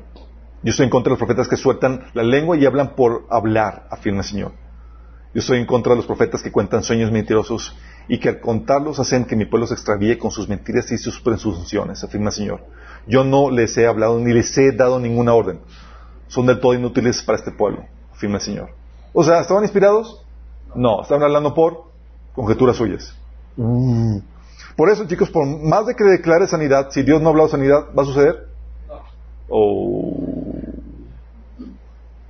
¿Te acuerdas cuando Pablo le pidió al Señor sanidad? Su aguijón. Sí. Pablo dice así que para impedir que me volviera orgulloso se me dio una espina en mi carne, un mensajero de Satanás para atormentarme y impedir que me volviera orgulloso. En tres ocasiones distintas le supliqué al Señor que me lo, que lo quitara. Cada vez me dijo, mi gracia es todo lo que necesitas y mi poder actúa mejor en la debilidad. Les platicaba la vez pasada de Catherine Kuhlman, ¿se acuerdan? Dios hace milagros y demás, y ella está enferma de cáncer. ¿Por qué no se sanaba? No sanaba ella, chicos, y estaba sanando medio mundo. ¿Qué onda? Sí le gustaba su cáncer. No declaró, no decretó. No, pues si Dios decide no sanar, por más de que declares, por más que digas, por más que nada. No oró por ella misma. es que nunca oró por ella misma. sí es, chicos. Sí. O sea, digas lo que digas para tu futuro. No está inspirado. Oye, es que así como Jacob, que habló de sus hijos y habló lo que iba a venir en el futuro, y yo también puedo hablar porque tengo el mismo poder. No. Jacob estaba profetizando, estaba inspirando por el Señor. Tú tienes a Santiago 4 del 13 y dices que Santiago reprende a los cristianos que están ahí declarando cosas para su futuro, sin estar inspirados. Dicen, iremos a tal cual ciudad mañana eh, y nos quedaremos un año, haremos negocios y están declarando cosas para su futuro de bendición. ¿Funcionó? No, ¿por qué? Porque no estaban inspirados. Bueno, entonces, al buscar a Dios y estar en presencia, Dios te puede inspirar. Dios te puede inspirar y cuando te inspira lo que hablas es una palabra profética. Sí. Entonces, siempre va a prevalecer la palabra inspirada, chicos. Primero Reyes 22 del 8 al 11 dice, el rey de Israel respondió a Josafat, aún hay un varón del cual podríamos consultar, porque iban a la guerra y tenían todos los profetas que decían, sí, ve, vas a prosperar y toda la cosa, y hay uno que siempre le llevaba la contra. Dice, hay un varón que podríamos consultar a Jehová, Micaías, hijo de Imla, mas yo lo aborrezco porque nunca me profetiza bien, solamente mal. Entonces tenía profetas que les hablaban bendición, prosperidad y toda la cosa, y unos que hablaba va a venir juicio y demás. Y Sedequías, hijo de Kenías, había hecho unos cuernos de hierro y dijo, así ha dicho Jehová, con estos acornearás a los sirios hasta acabarlos. Y Micaías había dicho todo lo contrario. ¿Qué, qué palabra, qué declaración iba a prosperar, chicos? La, inspirada. ¿La inspirada?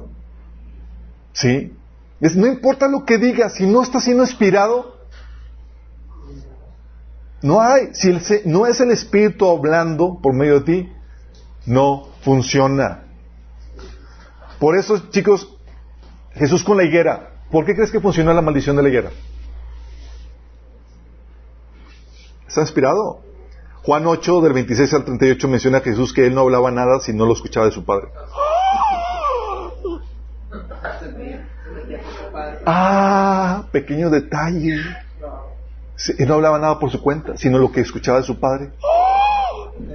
Y si su padre dice que se tiene que mover ese, ese, ese monte, ah, pues lo creo y lo confieso y lo digo. Y escuchó, sí. Pablo con el ciego, ¿Te acuerdas cuando dejó ciegos a esta persona? ¿Fue porque tenía poder Pablo en su palabra en sí mismo? No. No. De hecho, dice el versículo 9. Dice, entonces Pablo, Saulo, o sea, Pablo, lleno del Espíritu Santo, clavó los ojos sobre Elimas y le dijo, y entonces ahí declaró la maldición. Pero que estaba lleno del Espíritu Santo, estaba hablando bajo inspiración. Ándale. Entonces, si Pablo habla no inspirado, su propia opinión y demás, ¿puede funcionar? No aunque sea Pablo, ¿sí? Aunque incluso con Pedro, con Tabita. Oye, es que Pablo, o sea, decretó que se levantara y se levantó. Sí, pero Pedro, ¿sabes qué tuvo que hacer antes? Vamos a orar. que Señor, háblame. ¿Quieres sanarlo? Porque si yo le ordeno, que se levante y el Señor no ha hablado, ¿se va a levantar? No. Sí. ¿Cuántas veces, si les ha tocado hermanos que oran por resurrección y no resucitan? ¿Sí les ha tocado? Recuerdo que me, voy a ventanear aquí a nuestros hombres, pero... una vez llegaron una, eh, mi hermano y un amigo de ella, eh, de un congreso de, resurrección. Entonces estaban así con toda la fe y toda la casa.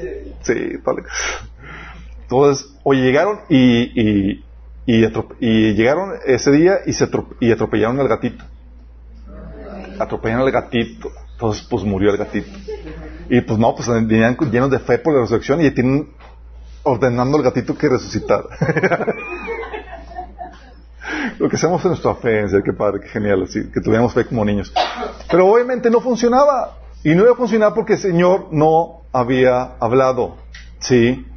¿Te acuerdas cuando Ananías habló, eh, sanó Pedro? Le dijo, en Hechos 22.13, hermano Saulo, recibe la vista. ¿Y qué crees? Recibe la vista. Pero exactamente Dios le había hablado. Dijo en Hechos 9.17, fue entonces Ananías y entró la causa, eh, digo, en, Hechos 9 le dijo, Ananías, quiero que vayas con Pablo y ores por él, porque o sea, ya tenía la revelación de parte del Señor de que él iba a hacer eso. Y ahí no tenía necesidad de orar ni nada, era nada más dar la orden, el decreto. ¿Vamos? Fue lo único que hizo. Y fue lo único que hizo. Pablo recibió la vista. Y no oró, no nada. ¿Vamos entendiendo? Y esto, chicos, no es cuando tú quieras, ni con, ni con lo que tú quieras. Sí. Esto se da de forma esporádica. Josué 10 del 20, del 12 al 14, ¿recuerdas cuando paró el, sol? Dice, ese día el Señor entregó a los amorreos en manos de los israelitas. Josué dijo en presencia de, todo el pueblo, sol detente en Gabaón, luna párate en Ayalón. El sol se detuvo y la luna se paró hasta que Israel se vengó de sus adversarios. Esto está escrito en el libro de Jacer. Y, en efecto, el sol se detuvo en el cenit y no se movió de ahí por casi un día entero. Versículo 14. Nunca antes ni después ha habido un día como aquel. Fue el día en el que el Señor obedeció la orden de un ser humano. No cabe duda que el Señor estaba peleando por Israel. El Señor estaba haciendo la... Pues si te das cuenta, dice, no, nunca, nunca antes ni después había habido un día como aquel. O sea, no es normal, no es cotidiano, no es porque tengamos todo este poder para declarar, chicos. Dios hizo eso porque estaba llevando, le había ordenado que avanzara y conquistara el pueblo Israel, digo, a, las naciones cananitas. Pero es ahí donde quién estaba teniendo, quién estaba ejerciendo el poder para liberar, para hacer eso. Su palabra. Señor, es el que estaba ejecutando esa orden, no su palabra. Y menciona ahí que fue algo excepcional, no es algo común, no es que tu palabra tenga. Sí, no es cuando tú quieras ni cuando ni lo que tú ni, lo que tú quieras. Por eso, oye, Pablo sanaba con pañuelos, mucha gente, ¿sí o no? Sí. ¿A petición o el deseo de Pablo? No. Oye, te encuentras ahí en Timoteo 5.23 que, digo, eh, Timoteo 5.23 que Timoteo estaba enfermo, de, tenía problemas eh, estomacales y en vez de enviarle un pañuelito ungido, ¿qué le envía? Tequilita. Dice, no sigas bebiendo solo agua, toma un poco de vino a causa de tu mal de estómago y tus frecuentes enfermedades. ¿Te das cuenta? Por eso, que, chicos, oye, si no estás, si no, te estás moviendo de forma inspirada, si no es el Espíritu hablando de ti, por más que ordenes a los vientos, no van a obedecer. Por más que ordenes a los muertos que resuciten, no van a resucitar. Aquí, por eso está ligado con el don de profecía, el don de fe, milagros y profecía están ligados, chicos. Don de fe, ¿saben qué es el don de fe? Eso lo vimos en el taller de básicos de cristianos. Don de fe no es la fe natural para creer en algo o para hacer algo, chicos. Eso todo lo tenemos. Sí. Ni es para la fe para creer en las promesas de Dios, sino para creer y obedecer sobrenaturalmente la revelación que Dios te da. Es decir, va acompañado con el oír la voz del Espíritu. Y esto asociado con milagros. ¿Por qué? Porque ya sabes que el Señor te está diciendo, haz esto. Así como Ananías. ve y dale la sanidad. ¿Sí? Porque la fe, chicos, no es por tus conjeturas. La fe dice la Biblia que es por el oír y el oír por la palabra de Dios. Entonces, si yo no escucho la palabra de Dios, ¿van a suceder cosas? No. Si Dios no habla, nada. Mi caso, recuerdo, el Señor llega y me dice, es tiempo que renuncies a su trabajo porque te busques el siguiente proyecto. Yo te voy a proveer. Ya, meche. Entonces, si no escuché la voz del Señor, ¿tú crees que Dios me va a proveer? No, sí. Pero si lo escuché y actúo en eso, ¿va a funcionar, sí o no? Sí. Oye, renuncio y nadie sabía que había renunciado y el siguiente fin de semana me llega una mano, me dice, oye, Chuy, ¿cómo vas con tus proyectos? Ah, pues los he aplazado un poco, pero ya voy a dedicarme a ellos. Ah, porque el Señor me dijo que te apoyara con el cantidad mensual. Llegó la provisión. ¿Pero por qué? ¿Declaré algo? No, es porque Dios habló primero. Si yo hubiera declarado, si hubiera renunciado al Tony Son, yo hubiera declarado, Dios va a proveer y va a darme, y hubiera sucedido. No, Dios tiene que primero hablar porque el poder viene de Él, no de mi palabra. ¿Vamos? Por eso, dice, eh, por eso las, la, eh, el pasaje de Marcos 11, del 22 al 25 dice, Jesús, tengan fe en Dios. ¿Es fe en quién? En Dios, no en tu palabra. Respondió, les, aseguro que si alguno le dice a este monte, quítate de ahí y tírate al mar, creyendo, sin abrigar la menor duda de lo que dice, sucederá y lo obtendrá. Pero no porque la fe esté en lo que tú creas, sino porque tu fe está en Dios quien te habló de que eso va a suceder. Por eso dice Jesús, crean que ya han recibido todo lo que están pidiendo en oración, porque el poder no está en ti, está en Dios que contesta y que te da la instrucción. ¿Vamos? Por eso el don de fe va acompañado con escuchar la voz de Dios. Oye, hizo milagros y demás. Sí, ah, porque escuchó. Dios le dijo eso. Los milagros también, el don de profecía también. Recibir por revelación, recibes por revelación de Espíritu, un, un mensaje que transmites a otros. Por eso Ezequiel dijo, Dios le dijo a Ezequiel, profetiza sobre estos huesos y diles, les pondré carnes, músculos y les recubriré con piel. Y sucedió, chicos. ¿Pero por qué? Porque estaba escuchando la voz de Dios, no porque el poder estaba en, su palabra en sí mismo, sino que Dios está hablando a través de él. Por eso tiene que estar, tiene que estar la inspiración para que funcione la palabra. Sí. Por eso, porque necesita necesita esta ayuda espiritual, chicos, que viene de Dios. Que viene de Dios o que viene también de Satanás. Ah, hay inspiración o ayuda demoníaca, chicos. Hay personas que maldicen o dicen cosas. Y una persona normal que no tiene, no está poseída, no tiene problemas, nada va a pasar. Pero ¿qué tal si tiene demonios? No está hablando el Espíritu Santo a través de él. Tú ya sabes que si tu espíritu, el Espíritu está hablando a través de ti, te da una palabra inspirada para alguien, va a funcionar y tu palabra va a tener poder por, porque el Espíritu Santo está hablando a través de ti. Pero ¿qué tal si eh, la persona está poseída? Igual que la palabra, que solo funciona cuando Dios está respaldando dicha palabra por inspiración, de igual manera las palabras de satánicos, brujos, hechiceros y siervos del enemigo funcionan por medio del operar demoníaco gracias a la posesión demoníaca que tienen. Por eso hay veces que cosas que dicen las personas poseídas funcionan y se les concede. Porque están activando demonios.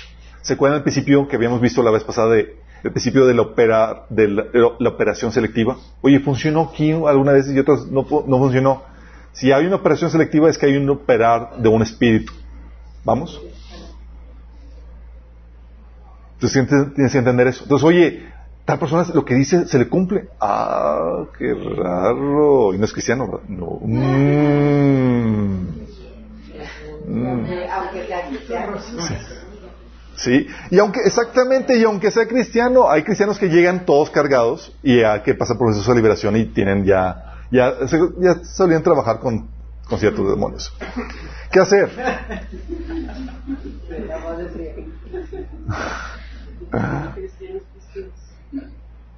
¿Qué hacer entonces? Si es por inspiración, sí, decreta, ordena, profetiza, bendice, maldice. ¿Puedes tú ser inspirado? Sí, Dios lo puede hacer. Dios te puede tomar. Sí.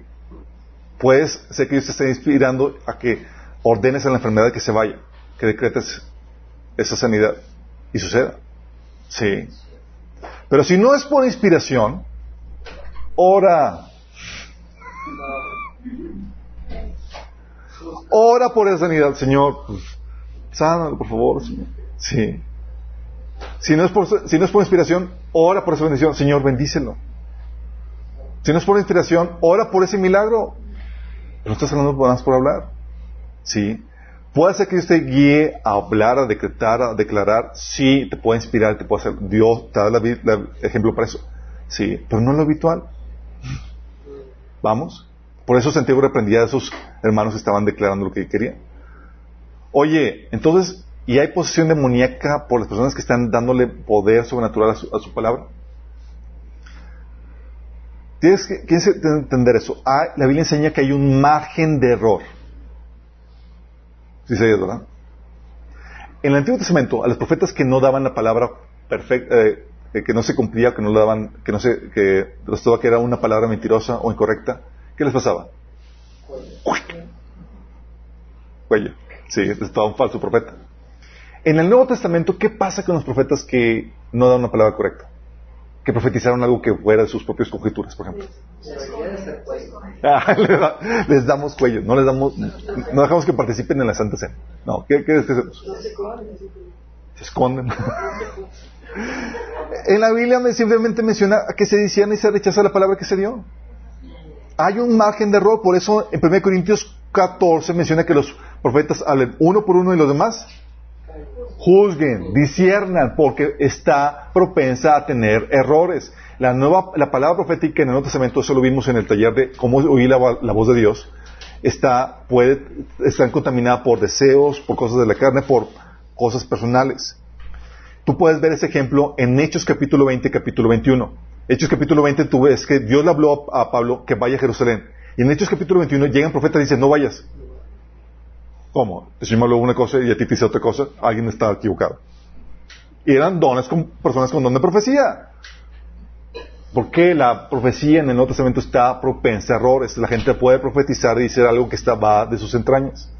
No de espíritu. ¿Sí? Entonces, profeticé sin ser inspirado. No salió, no se cumplió. Sí, por eso se discierne la palabra. Oye, ordené la sanidad sin estar inspirado. No va a salir, nada más. ¿Sí? Oye, declaré algo sin estar inspirado. Pues una reprensión así como de Santiago, porque andas ahí vaneciéndote con tus declaraciones. Sí. Ah, pero que por este margen de error, sí, ah, no se presta posesión demoníaca, aunque le estés dando palabras, eh, a tu palabra mayor poder que la que actualmente tenga, porque puede tenerlo. Más que tú te estás apropiando de algo que no sabes y estás mal usando eso. Sí. Aunque hay la probabilidad de, posesión. Hay gente que, con demonios que viene a Cristo y que opera y está operando en esa declaración positiva, pero no porque esté el Espíritu Santo operando en él, sino por los demonios que están operando en él. Sí. Y aún así, como quiera, si tú estás dándole poder estás usando mal usando tu palabra, hablando tus deseos y, demás, en vez de de percatarte que esté siendo inspirada o buscando que sea la voluntad de Dios en lo que estás diciendo. Sí, nada más sé, cuidadoso con eso. Y si has abusado de la palabra y he caído en la declaración positiva, creyendo que lo que tú digas va a ser, realidad porque hay poder en tu palabra, confiesa tu pecado. Confiesa, Señor. Dudo mucho que, que caiga en posición por este margen de error que la Biblia permite. Pero sí es bueno que confieses tu pecado en ese sentido. ¿Qué es lo que sí puedes declarar? ¿Podemos declarar? Sí, bajo inspiración. Ya vimos. ¿Sale? Y con causal. Lo que se puede declarar es la palabra de Dios como apoyo y referencia en tu oración, chicos. Daniel lo que hacía. Daniel oraba, Señor, tu palabra dice, y empezaba a declarar la palabra para respaldar la oración. Sí. Dice, eh, ¿se acuerdan cuando David también estaba orando? Dice David al Señor, y ahora Señor, reafirma para siempre la promesa que le has hecho a tu siervo y a tu dinastía, cumple tu palabra. Estaba recordándole la palabra. ¿Podemos declarar eso? Sí. Lo mismo hacían, eh, en, eh, lo decía David en, en 1 Reyes 8, de 25 al 26, que decía, Y ahora, oh Señor, Dios de Israel, lleva a cabo la promesa que le hiciste a tu siervo David, mi padre, cuando le dijiste, si tus descendientes cuidan de su comportamiento, me siguen con fidelidad, y empieza a declarar la palabra que Dios le había dado, las promesas de Dios. Si podemos declarar eso, sí, pero te das cuenta es en un tono de oración, Señor, haz esto, empieza a declarar promesas de Dios. Lo mismo hacía Nehemías. Puedes declarar la palabra para enseñanza tuya y la de otros. La Biblia dice en Deuteronomio 6, del 6 y 7, que declares la palabra a tus hijos, pero con el propósito de enseñanza. ¿Sí? Para que, dice, debes comprometerte con todo tu ser y, cumplir cada uno de sus mandatos que hoy te entrego, repíteselos o decláraselos a tus hijos una y otra vez. ¿Pero para qué crees que sea eso? Para que se les grabe y los hagan, no porque tenga un poder mágico, pero podemos declarar la palabra. ¿Sí? Podemos también declarar sus, sus alabanzas, su poder, lo que la Biblia enseña. Salmo 89, 2 dice, declararé que tu amor permanece firme para siempre, que has afirmado en el cielo tu fidelidad. Y cuando vimos en el, taller del culto a Dios, vimos el poder de la alabanza. Declaras el poder y, y exaltas a Dios con tus palabras. Y tiene un efecto psicológico, porque te recuerdas que Dios es más grande que tus problemas. Viene la paz, viene la tranquilidad, además porque estás declarando la palabra, pero por el efecto de sugestión que tiene eso. Y el efecto de que te estás escuchando y estás recordándote lo que dice la Biblia.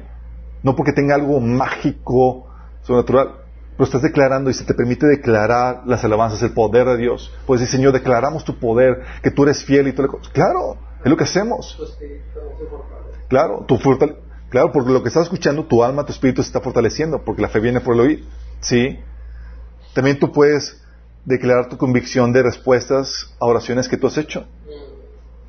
Sí. A veces donde, así como viene la inspiración de que sabes que Dios va a sanar esto, a veces llegas, sabes que Dios va a cumplir eso, y más cuando tienes respaldo por la Biblia. Si yo sé que Dios me va a dar eso.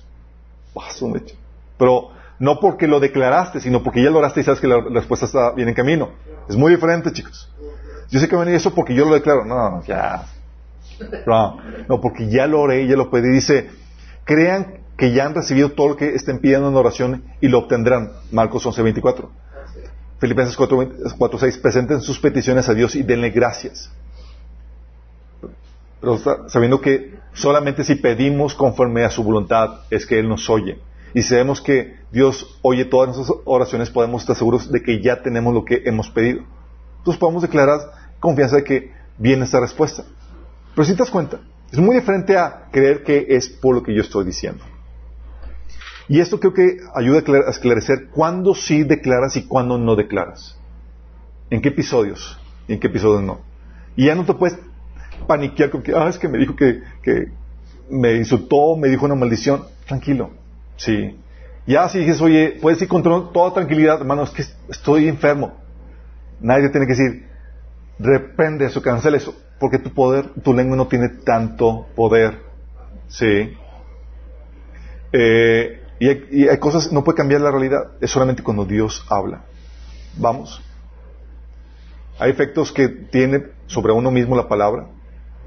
Pablo, eh, este David hablaba a su alma. Sí, alma mía, has de alabar todavía, Señor.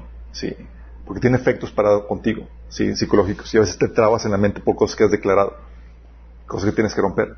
Pero todo lo demás, chicos, ya esto creo que te ayuda a discernir cuándo sí, cuándo no tiene poder la palabra. Cuándo puedes decretar y cuándo no. Espero que hagamos buen uso de esto. Que seamos cristianos sabios, que usen bien su palabra, que saben distinguir y saben discernir cuándo hablar bajo inspiración y cuándo no. Sí. Que sepamos que nuestra palabra tiene poder si solamente Dios está hablando por medio de nosotros. Sí también tenemos que estar conscientes de que necesitamos escucharlo, porque él, de él tiene que venir esa palabra. No seamos cristianos que se van por, que tienen esa creencia mágica, sugestiva, y andan todos paniqueados porque ya andan declarando todo sin ton y son. Seamos sabios, chicos. ¿Tenemos una oración? Amado Padre, te damos tantas gracias, Señor, porque tu palabra nos da sabiduría y discernimiento para saber cómo utilizar nuestra palabra, Señor. Porque tu palabra, Señor, nos enseña los atributos naturales que tiene la palabra que tú nos has dado, Señor. Como si tiene poder, pero es un poder limitado, Señor. Y cómo el poder se aumenta solamente cuando tú hablas a través de nosotros, Señor. Señor, que seamos esas personas inspiradas que hablan tus palabras, Señor. Señor, que no se van a gloriar en lo que, en lo que declaramos en nuestros propios deseos carnales, en nuestros propios deseos, eh, pasiones, Señor, sino que, que podamos ser sensibles a tu voz, Señor, para hablar tus palabras, Padre. Señor, y que lo que hablemos sea para edificación, que el impacto que tengamos con nuestras palabras sea para, para bendecir, Señor, a muchos, Padre. Te pedimos, Señor, que tú nos ayudes en esto. En el nombre de Jesús. Amén.